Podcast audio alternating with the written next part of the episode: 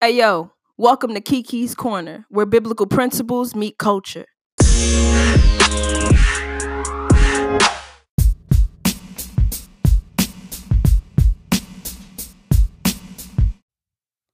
Hello, everyone. My name is Kiki Francois. I'm your host. This is my corner of the world where I get the opportunity to be holy as Christ has called me to be holy and cultivate a space for others to join in. Hello, everyone. Hello, hello, hello.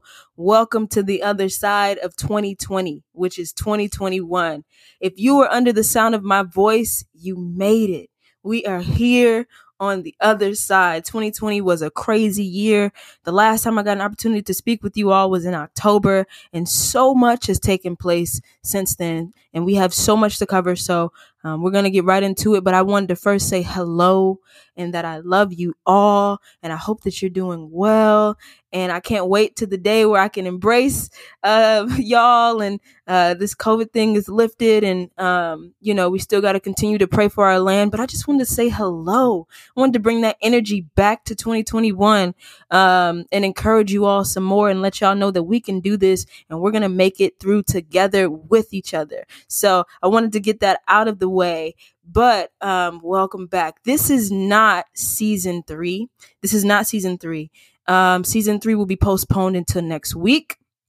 Uh, but right now, um, this is just a special episode um, due to the recent events that has happened. Um, January 6, 2021 will go down in history um, forever. I mean, it, it will be remembered. Um, so we have so much to discuss. But the name of this episode is Insurrection and Christian Nationalism. Now, um, what we're going to get into, just give you guys an outline, is just some background information on what happened on January 6th. Then we're going to talk about black voters. Then we're going to talk about insurrection and what took place, um, some intricate details and some things that I want you all to pay attention to. And then we're going to talk about Christian nationalism. I'm going to offer some biblical principles. Um, and then we're going to pray and get out of here. Uh, but I just wanted to come to you live, um, just from my office and just to say hello and to say welcome. Um, so what happened? I mean, if you have a phone, if you have Wi-Fi, if you've been paying attention to the news for the last 48 hours, you know that the Capitol, Capitol Hill was stormed with people, uh, Trump supporters, who broke into the Capitol as uh, election results were being certified by Congress. And they broke into the Capitol and trashed it and committed acts of violence and terrorism and domestic terrorism.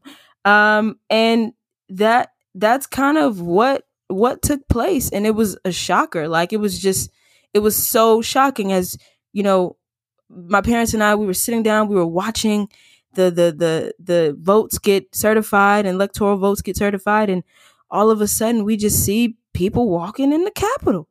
Um and so we have so much to discuss so let, let let's get into it. So like i said congress they were uh, certifying the votes for uh, president elect joe biden and madam vice president kamala harris. And you know because they had won the victory and it was clear um, Joe Biden had 306 electoral votes, and Donald Trump had 232 electoral votes. Now we know if you make it to 270, you win. Um, uh, Joe Joe Biden also had the popular vote. 81 million people voted for him, and for Donald Trump, 74 million people voted for him. A lot of people and commentators were saying that America was divided, which it is, and so uh, this nation is deeply divided. But here's the thing that happened President Trump. Uh, who's the sitting president right now, claimed voter fraud because he indeed did not win the election, even though Chris Krebs, which is the, the director of the Cybersecurity and Infrastructure Security Agency, said that the November 3rd election was the most secure in American history and that there was no evidence that any voting system deleted or lost votes, uh, charged votes, or was in any way compromised. And we know that President Donald Trump fired Chris Krebs via Twitter. And social media is an entirely different conversation, and I don't have time for that right now. But I just want us to keep this focus on the background information of what took place. Hmm. So, members of the Republican Party and pro Trump supporters supported uh, this theory and believed this conspiracy theory that there was actually voter fraud that took place, even though this election had over 150 million voters to come out and, and, and engage in civic engagement. That has never happened. That is the highest number of any election turnout ever. So on January January 6th was the last day that the Trump administration could fight or try to advocate for themselves to overturn the election based on uh, fraud, which it didn't happen and it was proved multiple times over and over again. The courts throughout the lawsuits. I mean, Georgia was recounted twice and certified three times. Um, you know, and so this this this was a conspiracy theory. This was a lie. This was something that just was not true. There was no evidence. There was no facts. Now, if there was facts and evidence for it, I'm all for it. Go ahead, show, sh- you know, show it. Be tried in court. I, I, I believe in that. But this was something that was simply not true. So let me transition and tell you all what what it was rooted in. So President Trump and his supporters and the Republican Party gathered together and claimed fraud and voting irregularities. And I kind of want to switch this conversation to black voters because this is where this stems from. they tried to get or they tried to disenfranchise black voters. It just is what it is. Um, it's it's just the truth. Uh, the states that they were going after to get the electoral college, uh, you know, to turn over to to to to make sure that um, to overturn the the election results were mainly uh you know they were trying to get them to throw out votes in black areas. So detroit michigan and wayne county and uh philadelphia mainly black voters atlanta georgia where i'm from um trying to get those votes thrown out. They were trying to you know disenfranchise black voters and you know, we we know that there's a history of voter suppression in Atlanta. I mean, we've seen it when the Stacey Abrams um, governor election with Brian Kemp. I mean, we've seen voter suppression, voter disenfranchisement, purging voting rolls. I mean, blockbusting, redlining. We've seen it all. And if you want more information about how the Black community's vote has been suppressed and disenfranchised, you can read Carol Anderson's um, "One Person." No vote. And there's so much more history on that but but it it it, was just so crazy to see how a group of people got together and said this election was rigged because black votes counted. Okay. This demographic said that black voters votes were illegitimate but they believed that their votes counted. It's so interesting to see blatant racism, discrimination, and attempted voter suppression. And my conclusion and my my my my point that I'm trying to make is saying they tried to say that election should be overturned because black people's votes shouldn't count. Hmm. And we know that it was the black vote who secured the victory for Joe Biden and Kamala Harris in the key battleground states. They took it to court, it was thrown out because there was no evidence.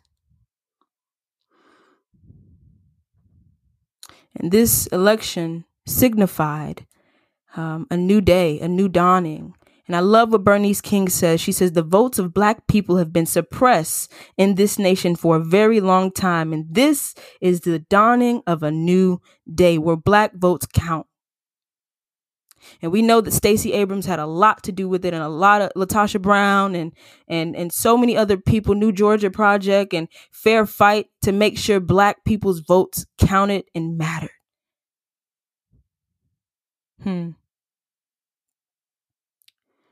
And so this was crazy to me. I was like, wow. But this is the way that this president has been. This is not a surprise because this has been happening for the last four years. And this is the campaign he ran. He ran on this. He ran on white supremacy, fear, terrorism, and violence. Should we be surprised? And also America. America has been built on slavery, violence, terror, and, and, and war, nationalism, but also Christianity, which will be the main focus of our episode today. So, what happened at this insurrection? At this mobbing of the Capitol? At this rally that was incited by our sitting president? This has never happened before, y'all. Trump supporters rallied together. A lot of them maskless, even though we are still in the middle of a pandemic. A lot of them see that this wearing a mask is political. It's not. Just trying to save some lives here, but they stormed the Capitol building, and there are videos of police officers opening gates and waving people in. There are videos of pro Trump supporters taking photos with police officers inside of the Capitol building. They stormed the Capitol building because they believed a conspiracy theory that the election was stolen and that they believed that black votes didn't matter. And they tried to dispute the fact and claim voter fraud. And the irony in this whole situation is that they're false claiming uh, uh, and their false claims and black people have so much and black people and marginalized people in america have have plenty of evidence of voter suppression and disenfranchisement with voter id laws and long lines and purging of rolls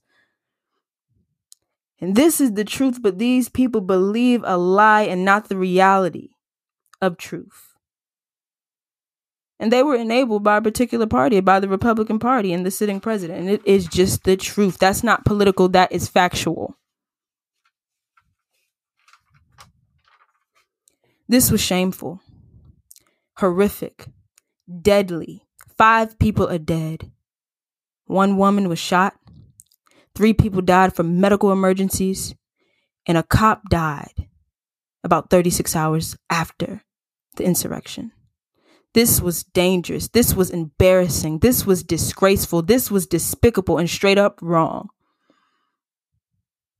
And this act deserves all of the rebuke. And this shouldn't be tolerated. And the next point I want to kind of make is the symbolism of the entire failed coup was even more shameful.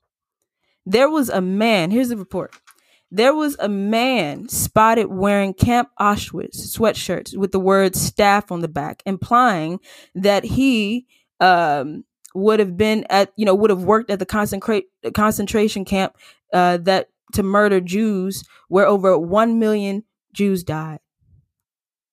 And there was the infamous photo of the man with the Confederate flag, which is associated with the American Civil War and the glor- glorification of the Civil War, celebrating racism, slavery, segregation, white supremacy, and the further intimidation of African Americans.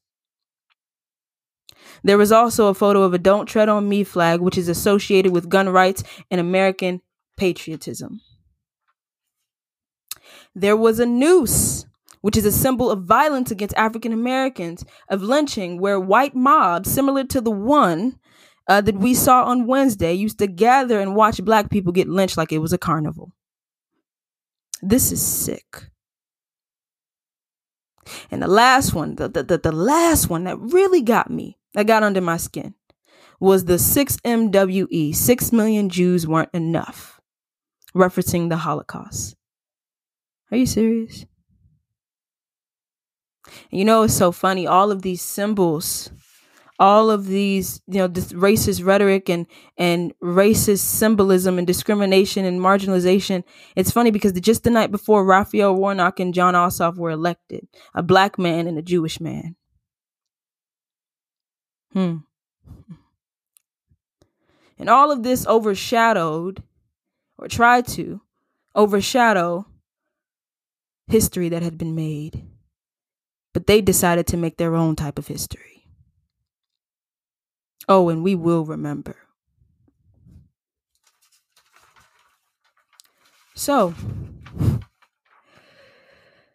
and it's crazy because Jon Ossoff and Raphael Warnock, one was John Lewis's pastor, and the other one was mentored by John Lewis, who fought for voting rights for people who look like me.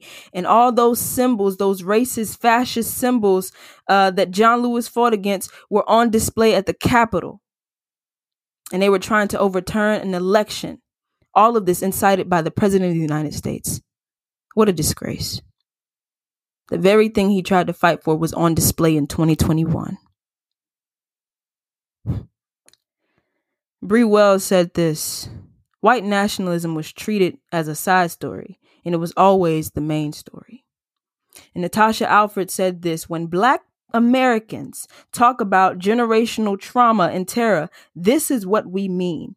That energy you see at the Capitol is the same energy um, that burned down black towns, lynched black citizens, and, and ensured slavery, Jim Crow, and segregation was encoded into American life. It was all on display. This was an insurrection, a violent uprising against authority or government, and that is what we witnessed on Wednesday. And it is all rooted in racism and the disenfranchisement of black voters.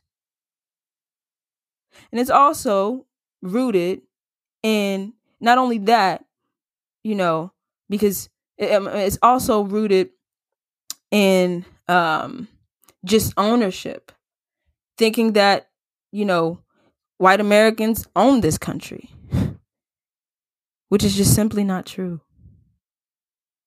So these mobsters, these domestic terrorists, uh, committed violence, and it was evil and awful to watch. Wasn't surprising because this what it has been boiling up to for all of this time, but it was hard to watch. Black people went from picking cotton to picking presidents, and it became a problem. And when we said our lives matter over the summer, we were still ignored. This was deeply, this insurrection was deeply rooted in racism, but it wasn't just rooted in racism, it was rooted in Christianity. And the marriage of the two, of racism and Christianity, that marriage has been deadly and it has killed hundreds. Christian nationalism, when you merge your political identity with your Christian identity, no. That is not what we do. Our if if you are a Christian, your allegiance is to Christ and and and and our allegiance is to each other and our allegiance is to our neighbor. Our allegiance is to our neighbor. Let me say this. I don't want y'all to think that this is just Trump. This wasn't just Trump. Trump is just a manifestation of America's white supremacy underbelly. This deeply rooted racism in Christianity, uh, this was not true Christianity, but it was some type of mutation that has taken place that has ravaged this country with hate, division, and all of the works of the flesh. President Trump has awakening these type of people who are racist, discriminatory, believe that blacks are three fifths of a person or inferior, believes that there should be a Muslim ban, believes in all of these different theories and, and, and, and wrong thoughts.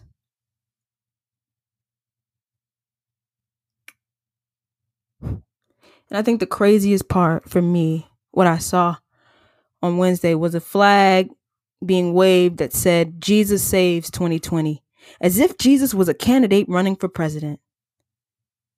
Really? And they put up a cross as if this was ordained.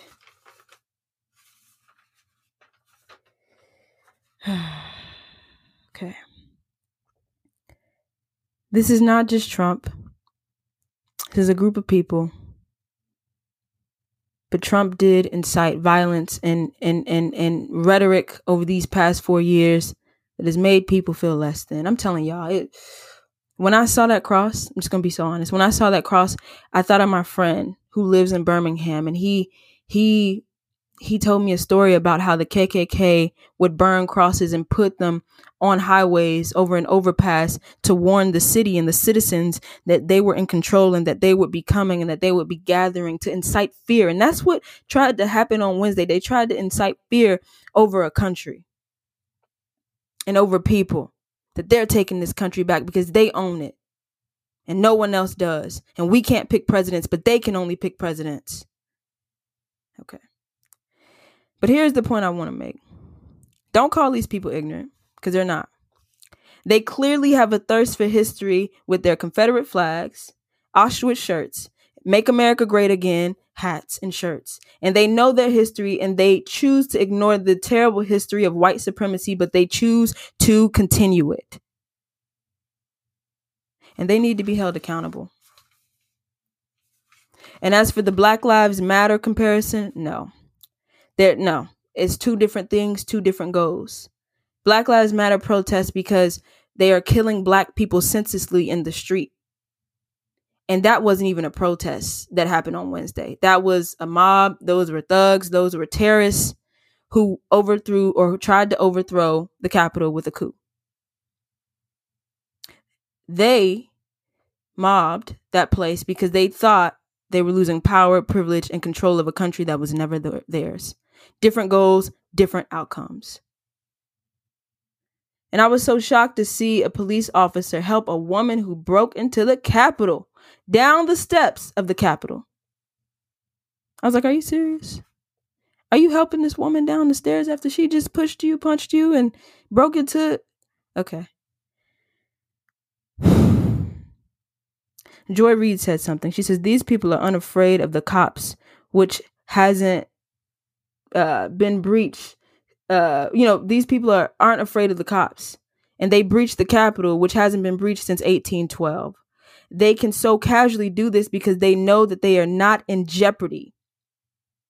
And their bodies were taken care of. I want to point that out. Those bodies were taken care of. Not Freddie Gray's. Not Breonna Taylor's. Not George Floyd's. There was no regard for our bodies when we were peacefully protesting. But these mobsters, these thugs, ransacked the Capitol, and their bodies were treated well. Okay. All right. Let's get into biblical principles and we're going to be out of here. So, we've talked for a minute here. We've discussed what happened. We focused on some key themes and what this country what and what happened on Wednesday. But now what are the biblical principles? Because this is where biblical principles meet culture. What are the biblical principles that apply to this situation? I only have two, and I'm going to mention a third one, but I'm not going to talk about it here. Accountability, justice. Accountability and justice. And the third one I really want to talk about is healing, but that's for a different time. Because you cannot heal if you do not have accountability or justice. These people should be held accountable for their actions. This was not okay. This was a mess.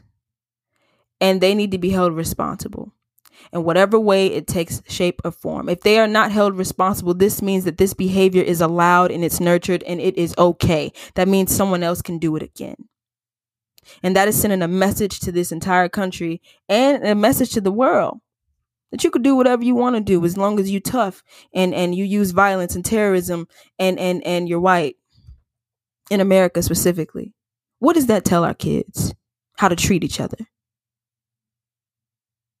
We need to be we no, we need to hold these people accountable. Psalm 37, 27 through 29 says this Turn away from evil and do good. So shall you dwell forever. For the Lord loves justice, and he will not forsake his saints. They are preserved forever, but the children of the wicked shall be cut off. The righteous shall inherit the land and dwell upon it forever. There needs to be accountability, and there needs to be a turn from these evil ways. Justice. Amos 5:24 says, "But let justice roll down like water and righteousness like an ever-flowing stream." There needs to be justice for these atrocious acts. Not just, you know, for Wednesday, but for the last 4 years. These people have been empowered. And we know bad leadership is contagious. No. That's not who we are. That's not what we do. That's not Christianity. And healing. healing. Yes, we can kumbaya. We can try to heal. We can try to figure out what is happening and what is taking place. But um, we need accountability and justice before we move to healing. So I don't want to move to healing too quickly because this is not just a box you check off. This was white supremacy, white privilege on display. And someone needs to be held accountable for it. This is not right. This deserves our rebuke. This deserves calling out. This deserves saying, you got to confess of these sins because they're hurting others. This, this, this, do you see what happened when you build a lie and it grows and it grows and it grows? This is what happens. People believe lies and conspiracies that aren't true. We need truth telling back in our nation so that we can heal. Because at the end of the day, we are American. I mean, we all here together. We are. But we're Christians first, right? Our allegiance is to God, to each other, and to our neighbor. So let's do that. I'm gonna pray. Um yeah, I mean, these are some dark times, y'all. Take care of yourselves as much as possible. Confront yourself as much as possible. Um make room and space for grief because this is a time of grief and of sadness and of hurt and of pain. Let's pray. Heavenly Fathers, we come to you, Lord. First and foremost, we give you all the praise, all the honor, all the glory. God, you knew this would happen before it happened. You saw every single action. You saw everything, God. You knew how it would affect people. You knew your name would be taken in vain. And God, we pray for accountability. We pray for justice.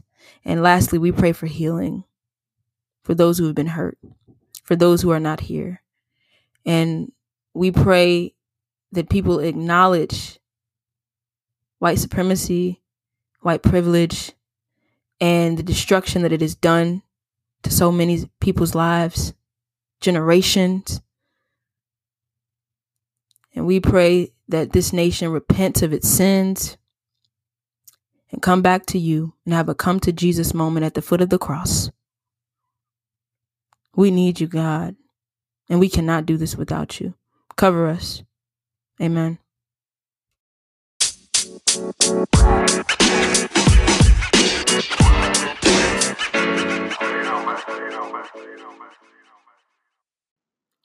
If you like what you heard, please follow me on Twitter and Instagram at Kiki's Corner Podcast. That's Kiki's Corner with an S podcast. Check out my website, kikifrancois.com, for bookings, content, and past episodes from this show. I update the website weekly and I'm constantly on Instagram. Y'all should just call me the late night preacher. Um, if you would like to be featured on this show, please DM me on my Instagram or email me at kiki's corner podcast at gmail.com that is all that i have for y'all. Y'all have a beautiful week. Peace